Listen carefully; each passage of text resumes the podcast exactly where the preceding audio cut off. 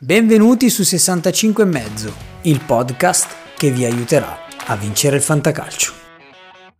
Ho bisogno di un consiglio, eh, non so chi mettere. Ripletta il venerdì sera e poi perdo per mezzo punto. Andiamo avanti così, andiamo avanti così, andiamo avanti così. Ma smettila che hai vinto, smettila. Smettila. Classifiche, statistiche, consigli, commenti, formazione, avvisi, infortuni. Sai cosa? Dovresti farci una... un programma su sta roba che fai. Buongiorno carissimi amici fantallenatori, bentornati su 65 e mezzo, bentornato io piuttosto che sono stato latitante nelle ultime settimane, ma se mi seguite su Instagram saprete che ho preso un famoso virus con la C che non mi ha permesso di fare le puntate o registrare, però ho fatto dei post, comunque ho cercato di farmi sentire, di essere presente per voi in questo finale di stagione veramente difficile, veramente intenso, spero per voi, spero che siate ancora coinvolti nel vostro Fanta per la vittoria finale o quantomeno per il podio e se non siete coinvolti per queste cose spero che lo siate paradossalmente per la salvezza così vi divertite fino alla fine della stagione allora, questa puntata serve anche un pochino per mettere ordine su tutti gli argomenti che abbiamo saltato e soprattutto affrontare un po' questa settimana che è bella intensa, c'è stato il famoso recupero che immagino alcuni di voi stessero aspettando con grande ansia, io ero uno di questi più che altro per mettere un po' in chiaro la classifica. Quindi oggi nell'ordine del giorno di questa puntata c'è classifica attuale del Fanta, come siete messi voi, come sono messo io ci crediamo ancora, fino a che punto ha senso crederci, una piccola analisi dell'ultima giornata di Serie A, una piccola analisi delle partite del recupero della ventesima giornata che non è ancora finito e un'analisi delle partite del prossimo turno, quindi tantissima carne al fuoco. Partiamo da me. Come sono messo in classifica in entrambi i Fanta? Prima che venga calcolato questo famoso recupero della ventesima giornata, ci tengo a sottolineare che sono arrivato in questo momento apice top della mia stagione in cui sono primo in entrambi i Fanta con il miglior punteggio qualità.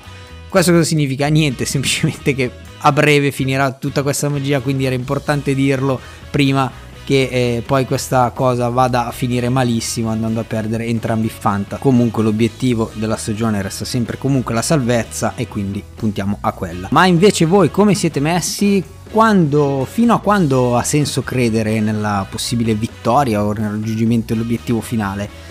Allora, mancano 4 giornate, lasciamo perdere il recupero benedetto che lasciamolo perdere, mancano 4 giornate, 12 punti in palio, secondo me se siete nell'intorno dei 7 ci potete ancora credere. È indubbio che essere in un buon momento di forma della vostra squadra e magari avere o essere molto vicini al miglior punteggio di qualità di lega se conta nella vostra classifica finale o comunque la differenza rete, insomma dipende un po' l'elemento indipendentemente dai punti che vi può portare a essere primi anche in caso di parità sono degli elementi che vi possono aiutare tantissimo perché il distanziamento diminuisce di un punto, è matematico, se arrivate a pari merito voi siete davanti, quindi è come avere un punto in più rispetto ai vostri avversari.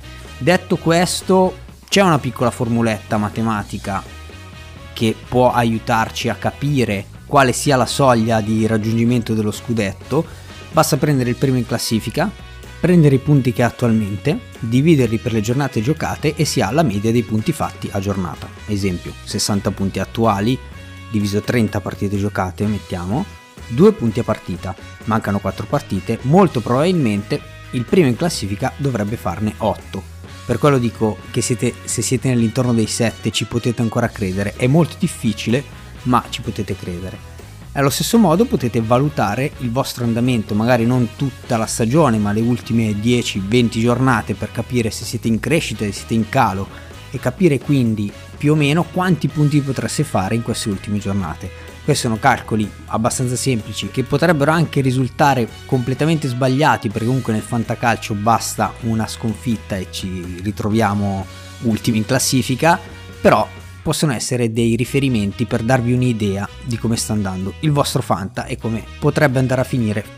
Come promesso proviamo ad andare a mettere un po' di ordine sugli eventi di questa settimana. L'ultima giornata, che è stata un po' oscurata da questo recupero, ha visto il ritorno alla vittoria dell'Atalanta contro un Venezia spento, la vittoria dell'Inter e la vittoria del Milan al 90 millesimo con il gol di Tonali. Un commento che voglio fare riguardo i voti all'Atalanta che secondo me sono stati un pochino alti in generale, per esempio Muriel ha preso 8, neanche avesse giocato contro il Real Madrid o il Manchester City, giusto per commentare un pochino e tirare dentro anche l'ultima semifinale di Champions bellissima, o Palomino che avevo contro che ha preso un 7 rotondissimo marcando appunto Henry e Okere che non Benzema. Quindi ritorna un po' l'annosa questione di Alvin o eh, voti live? Voto statistico un po' più lento ma oggettivo o voti live che hanno il live come vantaggio? Eh che intuizione Ultimamente pare che i voti di Alvin arrivino intorno a mezzanotte fine del turno, quindi si potrebbe anche cominciare a rivalutare la possibilità di ripassare o passare ad Alvin se non l'avete mai usato e avere dei voti forse un po' più oggettivi. Vero è che la bellezza del live è tutta proprio nel seguire il voto che sale, che scende, che sale, che scende mentre voi guardate o la partita oppure non la potete guardare e vi immaginate cosa starà facendo il vostro giocatore per prendere quel maledetto 5,5 se prima stava prendendo 6,5 quindi questo è un po' il bello del live sarei curioso di sapere cosa ne pensate voi e che metodo utilizzate in questo momento io uso il live in entrambi i Fanta in passato abbiamo provato a usare Alvin ma l'attesa di una notte e la sorpresa di perdere 3-4 punti in giro per mezzi voti ci ha fatto abbandonare Alvin. Non sono ancora andato a fare il confronto, ma immagino sia successo più o meno la stessa cosa nel recupero della ventesima giornata che ha visto un Udinese prendere 8 Marie, 7 Nuitink, insomma voti importanti per un Udinese che è andata a vincere 4-0 fuori casa contro la Fiorentina, la grande squadra, la squadra che comunque eh, gioca un bel calcio, un pochino in crisi in questo momento. Volevo però discutere del recupero della ventesima giornata di Serie A, una giornata che è stata giocata a gennaio, prima del mercato di riparazione. Recuperare le partite dopo il mercato di riparazione ovviamente per il fantacalcio ha un impatto clamoroso perché molti giocatori o non giocano o si sono spostati come per esempio Vlaovic e Gosens che per un motivo o per l'altro rimangono entrambi senza voto oppure Simi per esempio viene in mente che ha cambiato categoria o altri giocatori sono andati all'estero eccetera eccetera. Io penso eh, a questo punto che aspettare recuperi fino a dopo il mercato di riparazione non abbia più senso. Se la partita viene recuperata entro il mercato di riparazione ha senso magari aspettarla, ma oltre secondo me bisognerebbe fare 6 politico. Ovviamente in questa stagione si era deciso di aspettare, giustamente come da regolamento non si cambia in corsa e abbiamo aspettato. Però è un pensiero che eh, porterò all'attenzione dei miei compari di, di Fantacalcio per capire come risolvere questa cosa, sperando anche che i recuperi e le partite saltate diminuiscano nel corso del tempo. Bene, direi che ciò che è passato l'abbiamo analizzato con attenzione. Voi non vi rendete conto dello sbatte che sto facendo per non tossire mentre parlo. Esagerato. Possiamo quindi passare all'analisi della prossima giornata, la 35esima. Inizia il turno sabato 30 aprile alle 15 con Cagliari-Verona, un Cagliari che deve assolutamente ottenere dei punti, un Verona che gioca molto bene ma contro la Sampdoria ha un po' deluso le aspettative di tutti. Il Cagliari non penso che riuscirà a mantenere l'imbattibilità o portare a casa neanche un punto, ma tenterà di farlo. Quindi la partita me l'aspetto piuttosto chiusa, un Cagliari chiuso dietro a cercare il contropiede e un Verona arrembante.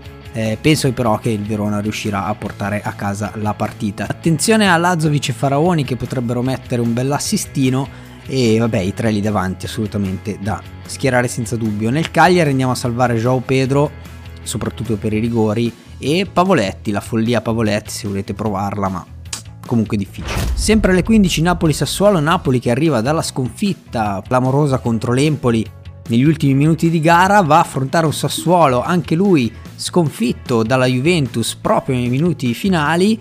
Mi aspetto una partita piuttosto aperta, quindi attenzione alle difese ma eh, premiamo gli attacchi, eh, l'attacco del Sassuolo con uno Scamacca un pochino in crisi che però alle grandi ha dimostrato di saper far male, nel Napoli mi piace moltissimo Mertens e Osimen ovviamente, Zielinski rimane un problema, però se lo avete come me e non avete grandi alternative, anche questa può essere una partita come quella contro l'Empoli, una partita da gol, quindi potrebbe anche lasciare il segno. Sampdoria Genoa il derby alle 18, eh, qui allora partita attesissima, eh, partita salvezza. Sampdoria con eh, il vantaggio della possibilità di portare a casa un, anche un pareggino e il Genoa invece con la vittoria obbligata. Paradossalmente vedo il Genoa meglio, ma semplicemente perché eh, difende meglio della Sampdoria e la Sampdoria gioca male. Quindi se non ha neanche la forza di portarsi a cercare di vincere rischia di subire il gol. Eh, però sicuramente Caputo e Destro spiccano, per il resto forse Candreva, ma non so, non so, è una partita difficile. Passiamo a Spezia Lazio, uno Spezia che si crede salvo, lo è, non matematicamente, però dietro stanno alzando un pochino il ritmo, ma non così tanto forse da impensierire lo Spezia, una Lazio che viene da una bruttissima prestazione contro il Milan, comunque un bruttissimo finale. Mi aspetto però una Lazio goleador, sicuramente Immobile lascerà il segno, vedo bene anche il resto del centrocampo, anche Lazzari molto bene. Per lo Spezia forse andrei a premiare Manai se siete un po' corti e Jasi e il resto lasciamo perdere. Juventus Venezia, l'andata e Venezia strampò un pareggio alla Juventus, in questo caso mi aspetto invece una vittoria piuttosto larga che per la Juventus vuol dire 2-0, eh, quindi bene la difesa della Juve, attenzione ai tiri da fuori, a me piace molto Zaccaria, eh, l'ho già proposto nella scorsa classifica fuori top, probabilmente lo riproporrei, eh, dall'altra parte Henry se proprio, però io lascerei il Venezia fino a che non vince. È vero che c'è stato il cambio allenatore, quindi potrebbe esserci quella spinta, quella voglia di fare qualcosa in più, ma la Juve è sicuramente la squadra peggiore da beccare in questo cambio. Empoli-Torino, un Empoli come dicevamo prima che è andato a vincere contro il Napoli ribaltando la partita, un Torino che arriva da un 4-4 nel recupero contro l'Atalanta. Direi te una partita da gol, invece no, mi aspetto una partita chiusa, sono già ubriacati, hanno già dato tutto, mi aspetto un Empoli chiuso che probabilmente pancia piena, un Torino che magari otterrà un gollettino di vantaggio e via, la si porta a casa. Milan-Fiorentina, la prima delle due sfide scudetto, la Fiorentina eh, arriva da due sconfitte consecutive e deve fare punti se vuole avvicinarsi alla zona Europa, il Milan ovviamente lotta per lo scudetto, ma deve gestire la pressione di essere davanti, fino adesso quando è stato davanti ha avuto un pochino di difficoltà. Andiamo a premiare l'attacco del Milan e la difesa del Milan eh, quindi il Milan. La Fiorentina, se riuscite ad evitare di schierarla, forse è il turno per lasciare in panchina qualche bonus, ma non saprei chi indicarvi. Cioè, se ve lo sentite bene, ma io non mi sento nessuno in particolare della Fiorentina che possa avere quell'exploit che permette alla Fiorentina di fare molto bene. Udinese Inter, un Udinese, come dicevamo prima, in grandissima forma, che arriva da un 4 a 0 fuori casa contro la Fiorentina. Sta giocando veramente bene, spensierata, non ha problemi di classifica, non ha obiettivi.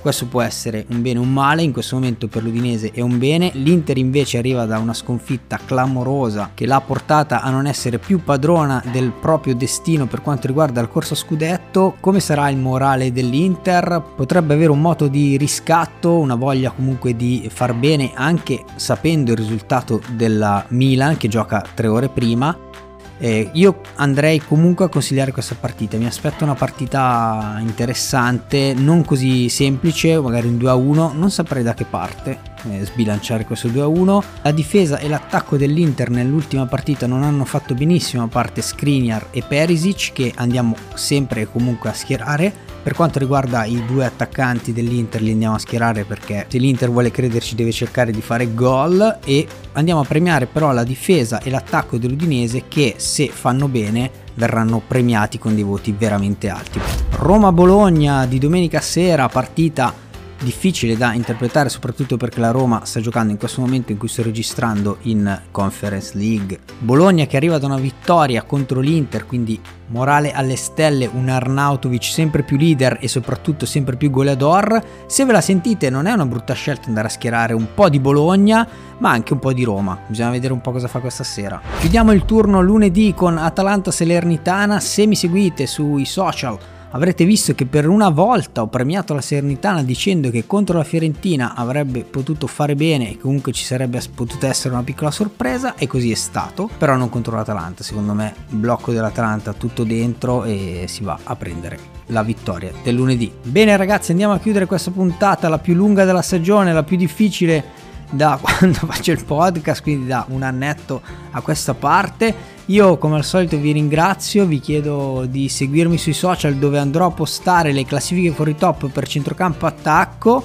e magari anche qualcos'altro, magari il riassunto di questa analisi della prossima giornata come ho fatto l'ultima volta che non mi è affatto dispiaciuto. Eh, niente, come al solito vi ringrazio, vi saluto e buon Fanta.